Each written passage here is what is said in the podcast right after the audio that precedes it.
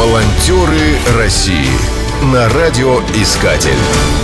Программа создана при финансовой поддержке Федерального агентства по печати и массовым коммуникациям. В канун 75-летия Победы в Министерстве труда и социальной защиты подсчитали, что на территории России проживает 75 495 инвалидов и непосредственных участников Великой Отечественной войны. Нетрудно подсчитать, что если 18-летние ребята попали на фронт в конце войны в 45 году, то сейчас их возраст превышает 90 лет.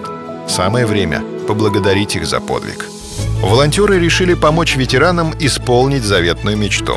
Свою акцию они назвали «Мечты победителей». Она касается не только тех, кто воевал на фронте.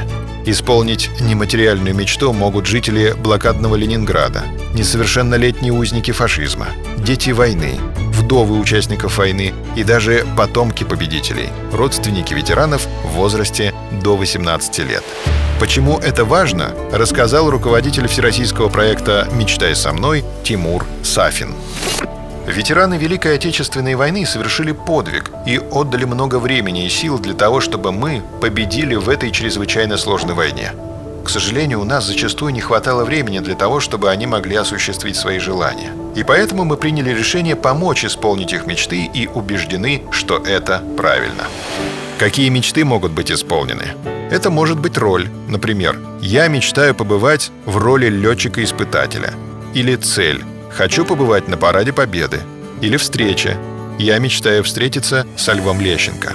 Или поездка. Мечтаю съездить на могилу брата. Волонтеры России. О чем мечтали победители? Александру Николаевичу Боднеру из Тамбова недавно исполнился 101 год.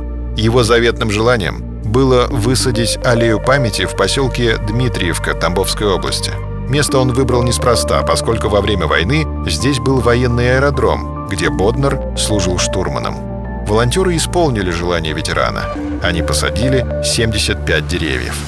Петр Филиппович Ушаков из Сесерти Свердловской области очень хотел побывать в музее военной техники в городе Верхняя Пышма.